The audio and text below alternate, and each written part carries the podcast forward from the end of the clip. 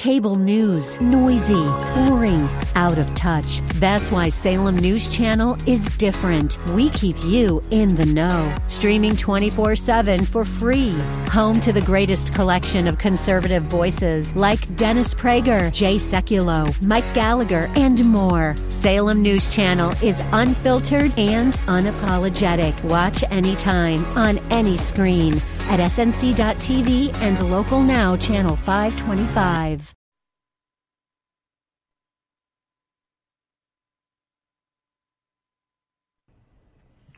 Yes, it is, and welcome back Wednesday, November 24th, 2021. I hope you're putting together your fancy holiday meals.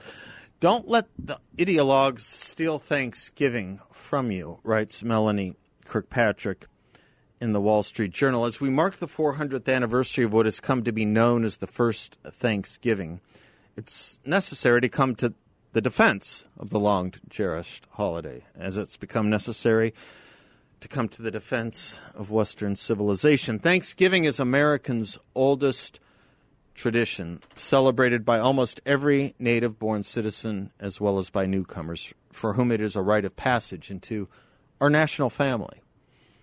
The tradition extends outside the country. No matter where in the world we Americans find ourselves on the fourth Thursday of November, we come together to give thanks, fulfilling the prediction of Sarah Joseph Hale, the 19th century editor magazine editor whose singular efforts Thanksgiving was transformed, who, due to her singular efforts, Thanksgiving was transformed from a series of local celebrations on various dates into a shared national one. This uh, felicitous, this happy custom of the holiday demands that no one be excluded. The widowed aunt, the grouchy grandpa, the coworker with nowhere else to go, all receive invitations to dinner on Thanksgiving Day, don't they? Americans on the margins of society are included in the celebration thanks to the generosity of individuals, religious organizations, and philanthropies that make sure the less fortunate among us have an opportunity to mark the day. Everyone has a place at the nation's Thanksgiving table, regardless of circumstances or creed. I want to come back to that point and what Melanie is writing about after we uh, talk with our uh, very special guest, our old friend Alex Berenson. He has a brand new book out. I guess I should say this pandemic is the tale of two books. Um, if you want, if you want to know what not to do, you can read leadership lessons from Andrew, Andrew Cuomo on the pandemic.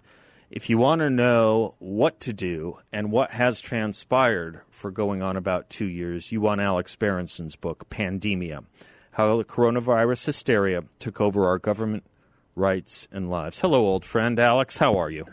I'm, I'm all right. How are you? Well, I am fine. Congratulations on your book. I am so glad you did it, and it came out just in time. I want to talk to you about some of the things people are going to be discussing about COVID over Thanksgiving. But about this book, Pandemia, uh, first of all, probably a question you don't get a lot. Um, Alex, you dedicate it to Harvey, who fought to the end. I'm always interested in why authors choose to pick who they pick to dedicate their book to. Do you want to say something about that? Sure. Um, so, so Harvey uh, was my father, um, and he died last year. Today, I, I, I discuss it in the book a little bit. Mm-hmm. Um, uh, he died of leukemia. Um, he actually uh, he got sick about uh, three years ago in 2018, uh, and uh, uh, got uh, steadily. Actually, it would be 2017, I guess, because now it's been 18 months since he died. But uh, uh, he, you know, he he got steadily sicker, but he actually is a tough guy, and he sort of worked uh, almost until um, almost until like a week before he died. Um, and uh, and ultimately, as I talk about in the book, uh, you know, he, he he lived long enough to see the beginning of COVID and the beginning of lockdowns, and he actually didn't like what uh, you know what my position was, mm-hmm. um, which is totally understandable because you know he was very sick with a blood cancer, and if he had gotten COVID, he, you know, it would have killed him. Um, but of course, he died anyway. Um, and uh, and so, I mean, I think something that people may think, you know, people who don't like me, and of course, there are many people don't like me, is, oh, you know, he's angry that, uh, you know, his father died and, uh, you know, didn't die of COVID, and and you know that those deaths have been sort of ignored the last 18 mm. months. Um, mm. And and I would say there's probably some truth in that, but but the fact is that you know, even in the United States, uh, you know, last year, ninety percent of people almost who died didn't die of COVID. That's right. And it's like we we ignored everything Yep. else in society except these COVID deaths. And that, you know, that's not that wasn't just a problem for my father; it was a problem for all of us. And so, um, so that's who the book is dedicated to. Nice. And and you know, pandemia is, I'd say it's about eighty or eighty-five percent about uh, the pandemic, Mm-hmm. and it's a, you know, it's fifteen percent about. Sort of what happened to my life as a result of my becoming this voice. Well, Uh, you yes, know, but and- it's yeah. instructive and it's part and parcel of what happened to our society.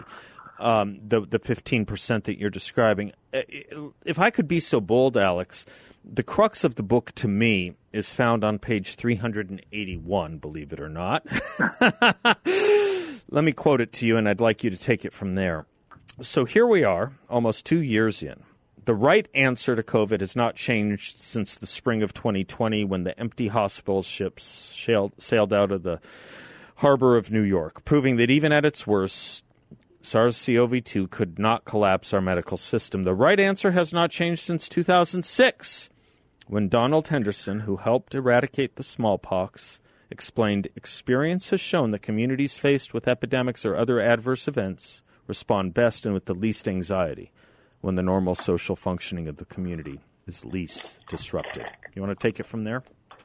Sure. I mean, so you know, this was sort of accepted wisdom, and something you know very strange has happened. It ha- it happened in 2020, but if you look, and people are starting to realize this, the groundwork was laid for this in the last two decades, mm-hmm. right? So, so this this over response didn't come out of nowhere. There's been this group of people, very you know, very prominent, very successful people from from Bill Gates and Michael Bloomberg to people in government to academics saying something terrible is going to happen. A pandemic is coming. A pandemic is coming.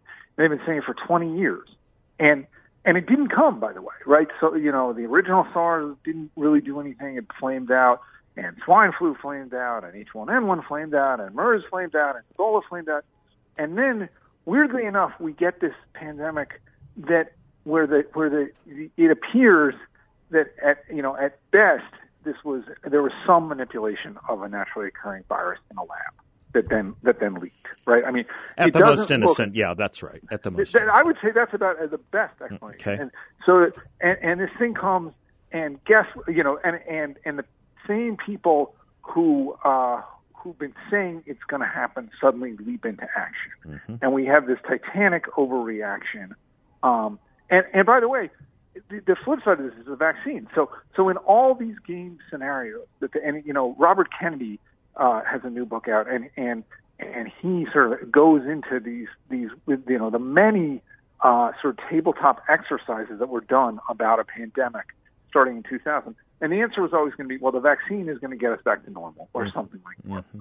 And that was sort of what we were told with this one. Mm-hmm. Unfortunately, biology, the biology of the virus and the biology of the vaccines, or the you know the the the, the, the, the chemistry and science of the vaccines, have not cooperated. The vaccines, I, I, and again, we can we don't have to go into a long discussion about whether or not the vaccines are you know how risky they are and what's really happening. I think at this point, everyone would agree the vaccines are not capable of eliminating or even meaningfully eradicating this virus. Can We're I pause on that? Can I pa- can I Yes. pause on that because I, I, I I would like to think that, but I cannot tell you how many people in the last two weeks I have run into friends, uh, family members, family members of friends, friends of family members who have been saying, "I have relatives who won't come unless I'm vaccinated."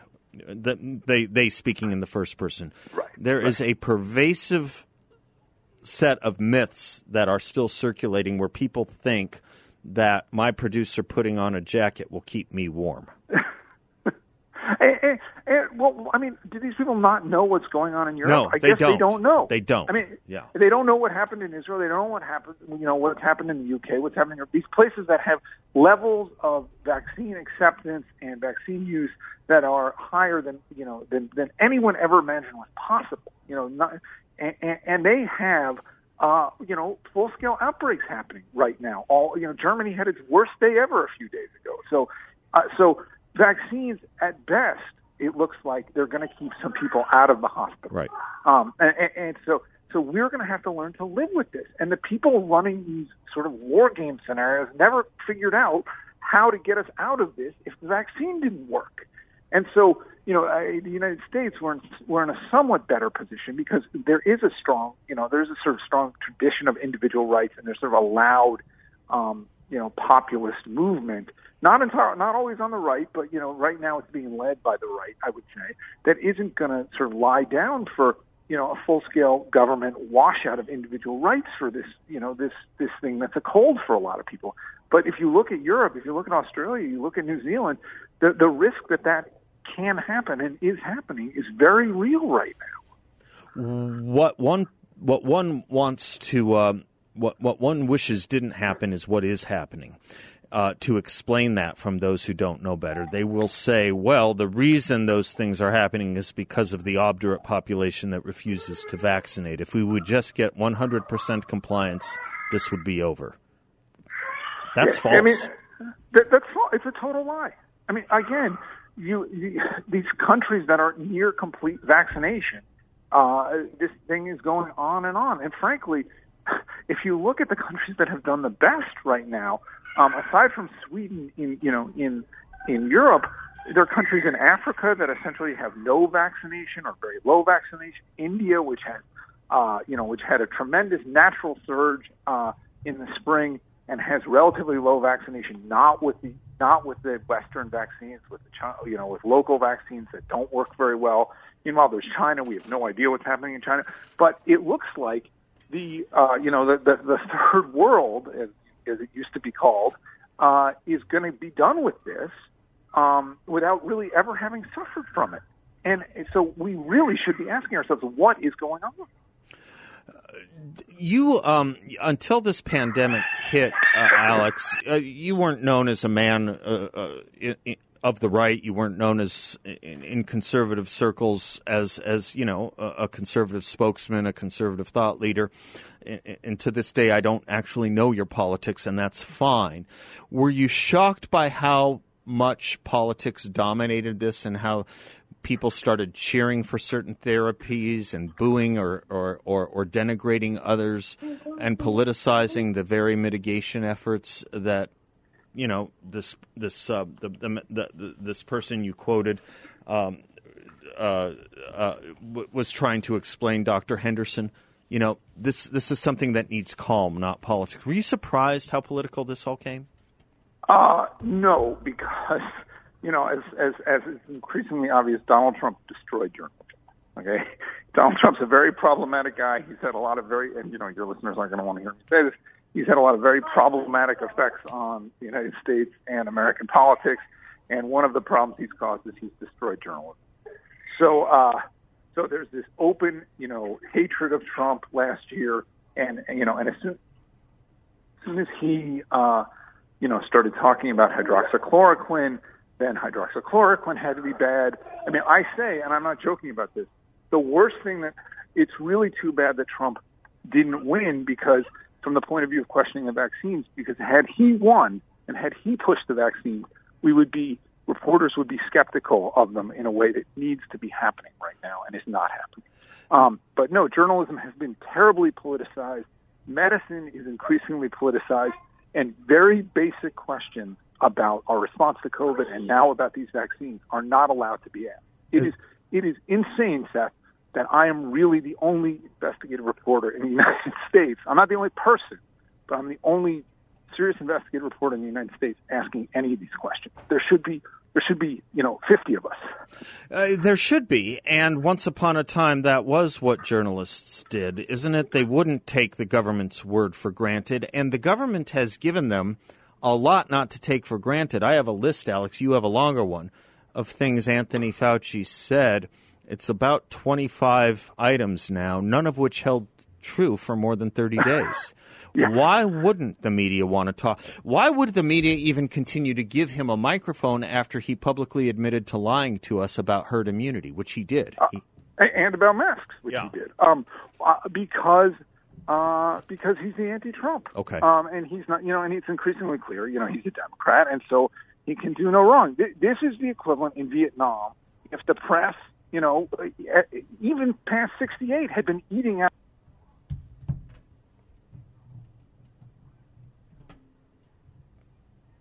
Do I still have you?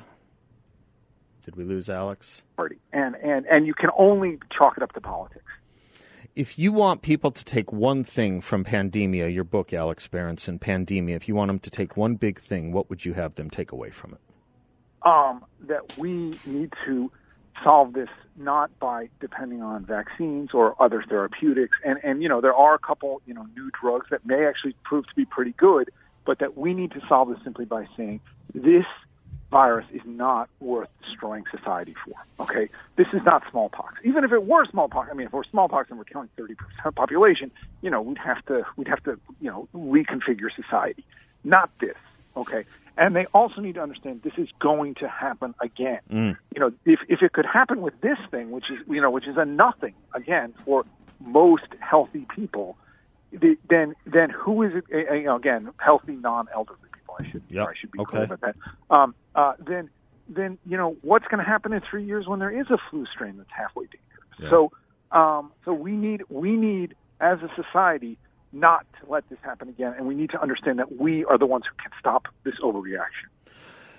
Alex, I suppose the one thing we can expect won't happen is a society turning itself inside out to stop things like obesity, right? I mean, this was your point earlier. No, but this was the serious point you were making earlier, isn't it? Some diseases, it turns out, are more deserving. Some health issues are more evidently deserving of attention than others, right? Yeah, I mean that's absolutely that would be you know that would be the number one most important thing we could do would be to uh, you know to uh, in terms of COVID and, and actually generally in terms of public health would be to make Americans or encourage Americans to be uh, you know to eat better, to exercise more, to lose weight. But no, there's no there's no talk of that. Right. Right. Right. No, there was talk of closing gyms. There was ac- actually action on closing gyms. That's that's right. We've Yeah. made it. We've made obesity worse. Yeah. and, and you know Yeah. that's demonstrably true, and uh, worse for kids. So, by the way, one last thing I would say. Yeah. You know what we have done to our children is Yeah. unconscionable. Yeah. Unconscionable. And Fauci and the pe- and the people on the left who would not stand up to the teachers last year. And and you know I have a lot of you know for better or worse I have a lot of confidence to say what I've said because if you you know and to say what I'm saying about the vaccines because if you look at my record the last you know 20 months I was saying in you know in summer of 2020 the schools have to be open mm-hmm. and I think that you know that's consensus now mm. So you know I, I mean the, the fact that it took the United States an extra year to get its schools open in many states is unconscionable There's a lot unconscionable here, and you're right to pinpoint it on what we've done to our children. We have made them political pawns in the adult games of politics and fear, and it is unconscionable. It's unforgivable. And uh, someday, some way, we're going to have to have an accounting for that. That's my that's my worry going forward. Will there be an accounting for the terror we put our thro- our children through? Of course, you've written books about that sort of thing before too. Congratulations on congratulations on this one, Alex Berenson. Pandemia: How coronavirus hysteria took over our government, rights, and lives. May your voice and pen grow ever stronger, Alex. thank you Seth and happy Thanksgiving And happy Thanksgiving to you, sir. Much appreciated. Hope to be in touch again soon. I'm Seth Leibsohn, 602 508 0960. We will be right back.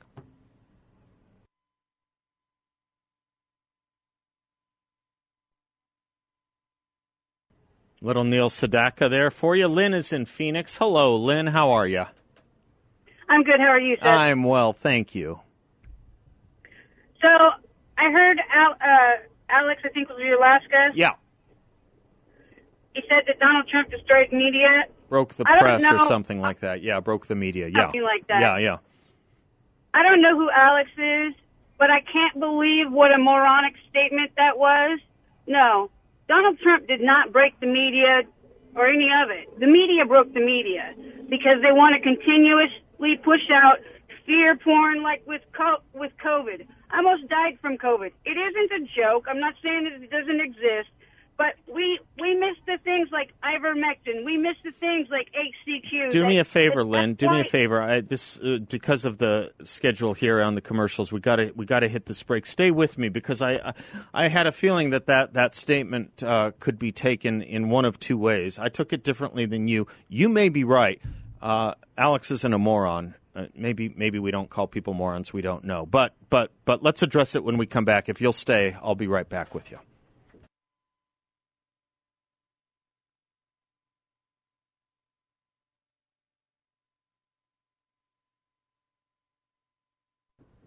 Welcome back to the Seth Leibsohn Show. Lynn is in Phoenix. Uh, was calling in uh, about my interview with Alex Berenson, where he said, among other things, about his new book on COVID pandemia, how coronavirus hysteria took over our government rights and lives. I was talking to him about the media, and he made the point that Trump, Trump Donald Trump, broke the media. And Lynn, you, you strongly objected to that point. Go ahead with what you wanted to say, and, and we'll talk about it a little bit.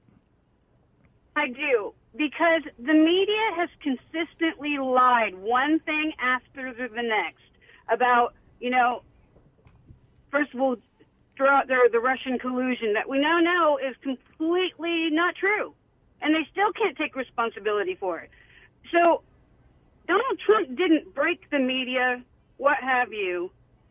They did it to themselves.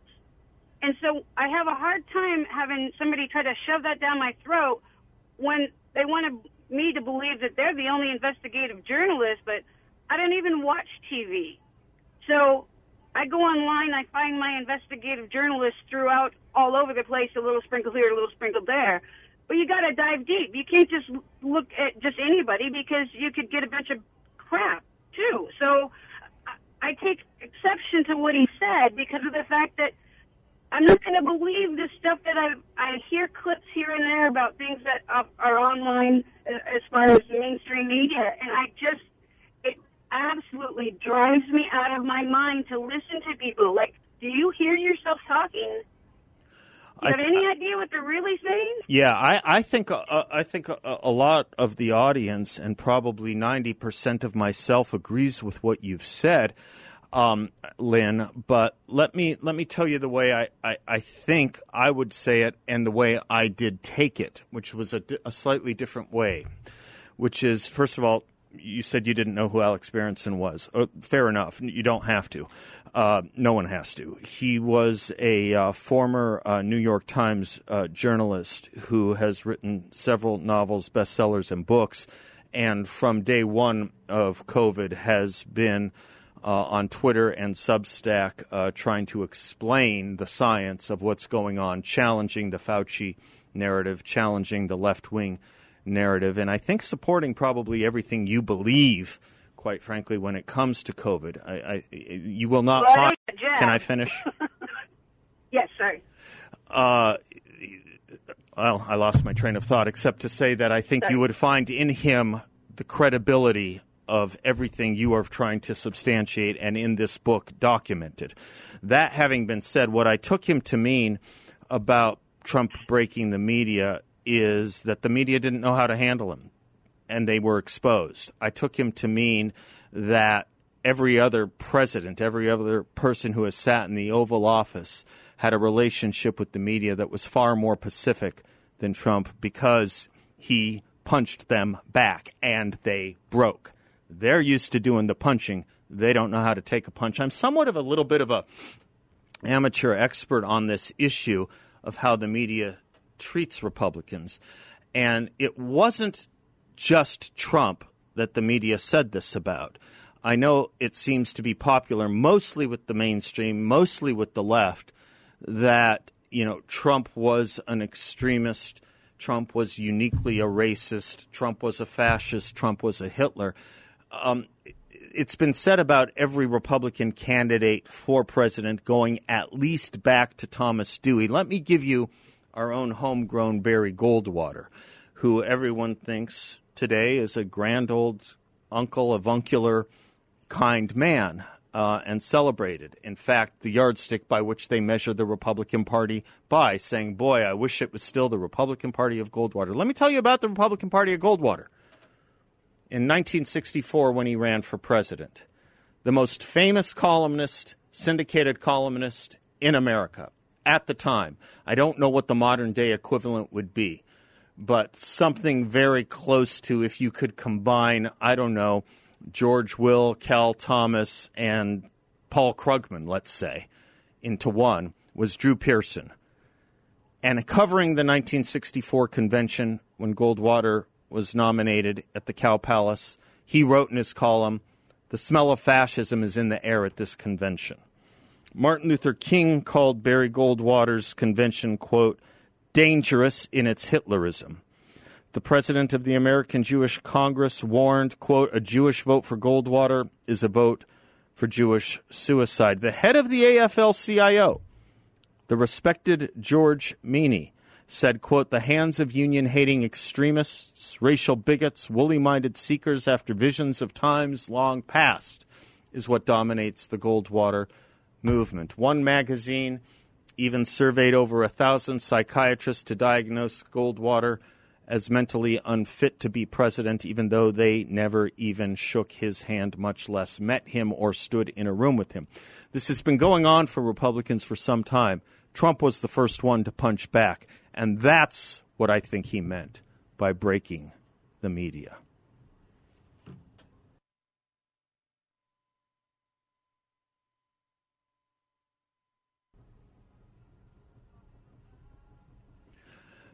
Welcome back to the Seth Leibsohn Show. By the way, it wasn't just Goldwater. It was uh, it was about uh, Thomas Dewey. It was you know who it was, it was obviously uh, the media did this to Richard Nixon. The one uh, that I find most interesting outside of Goldwater is Reagan, who is also now celebrated as this kind of uncular man who many people wish the Republican Party would be more like. I co authored a book, American Greatness, showing that Trump was perfectly in sync with William Buckley, Ronald Reagan, and Barry Goldwater. American Greatness, if you want it. But that's not my point. Um, do the research on this. As I said, I was uh, uh I've become a bit of an amateur expert on it. The Ronald Reagan, as true of the William Buckleys and the Barry Goldwaters, all get praise after they either retire from public life or pass away. In other words, when they're no longer a threat to the left wing or the liberal establishment, after they are no longer in power, after they no longer have a megaphone and a microphone. I'll give you an example. Let's do Ronald Reagan for just a moment. A little bit of history here. It's kind of fun, maybe, but also hopefully instructive. What they did to Trump was no different. The difference is that Trump punched back. That's the difference. Uh, Ronald Reagan.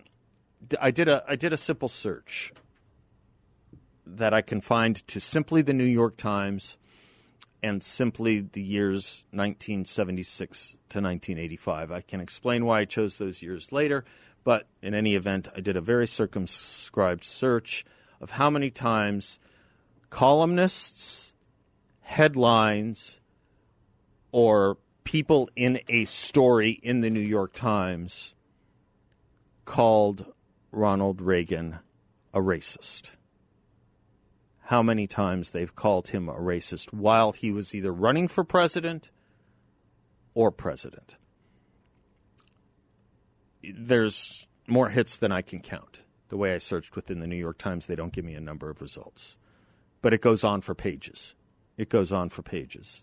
Reagan's racial attitudes is one headline. Reagan negative on civil rights is another headline.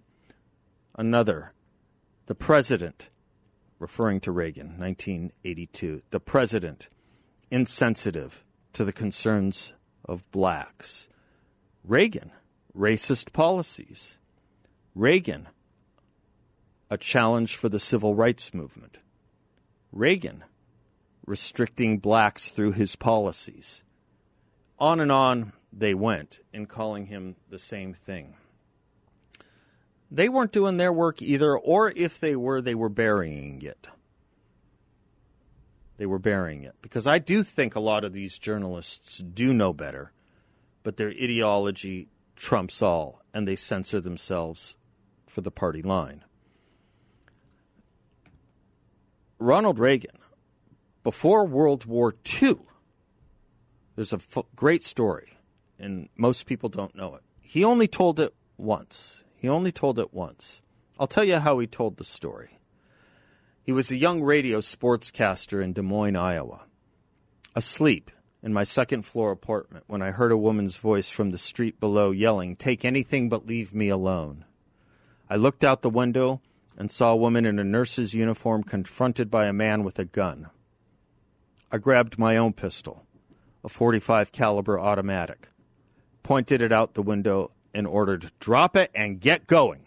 You can kind of see Ronald Reagan. That's his scream drop it and get going. At least pre World War II. The felon fled. Reagan went downstairs and he escorted the nurse across the street to the hospital where she worked to give her some calm.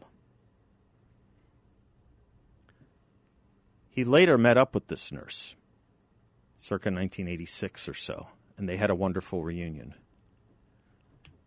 What color is that nurse? Reagan didn't say. She was an African American.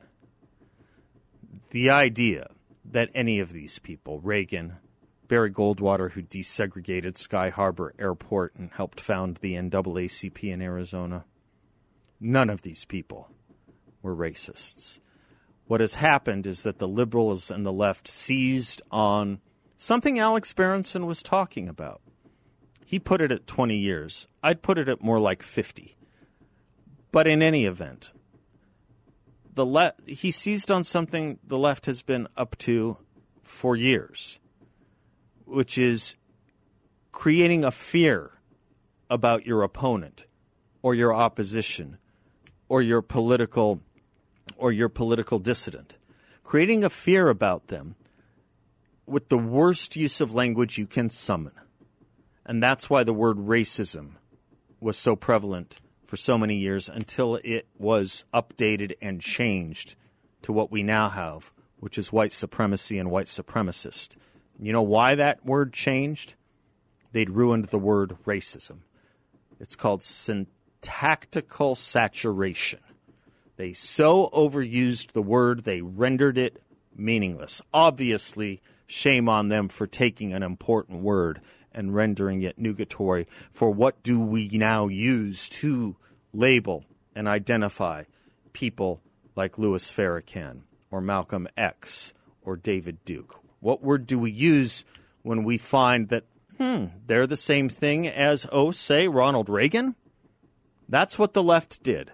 They have erased all moral categories by changing the language and weaponizing it for the things that are the most extreme possible.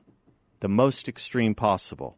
Population bomb in the 1970s was going to ruin the world.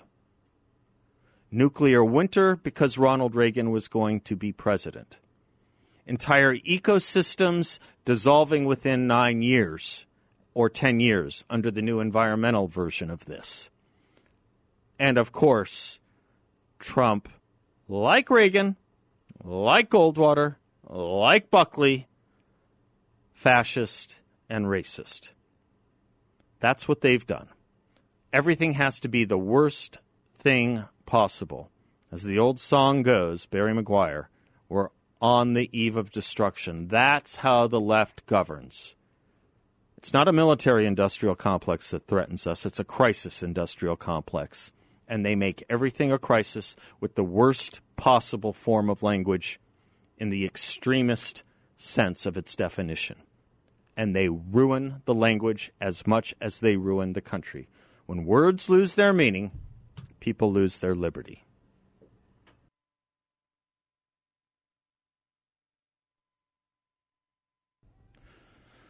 Thanks for spending some of your afternoon with us as we head into the holiday, the Thanksgiving holiday, which I wish all of you well with. Um, gratitude. Thanks. There's a lot to have, there's a lot to express. Maybe start, to quote the aforementioned William Buckley, with the anonymous soldier who volunteers for dangerous missions to enhance the prospects of the army that seeks to defend this nation. This nation dedicated to protecting the citizens of a community which are organized around the self evident truths that we're entitled to life, liberty, and the pursuit of happiness.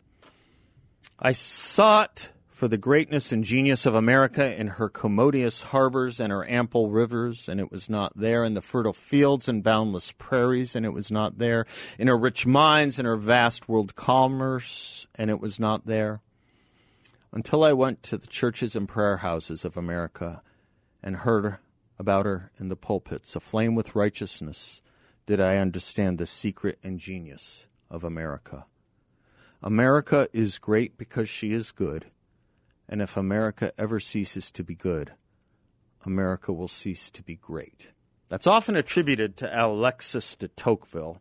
It's not something he actually said, and it doesn't matter. Doesn't matter. It's true in and of itself. Think about what that means being great because we are good. And we are good not because of a plot of land. We are good because of a set of ideas and our people. And our people. Keep those ideas strong and burning in your breast. And as the judge says in Bonfire of the Vanities, be decent people. Be decent people. A world like that is a world to be thankful for. A country like that is a country to be thankful for.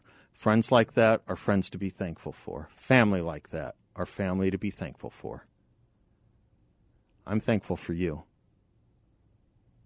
Have a great holiday. God bless you all. Class dismissed.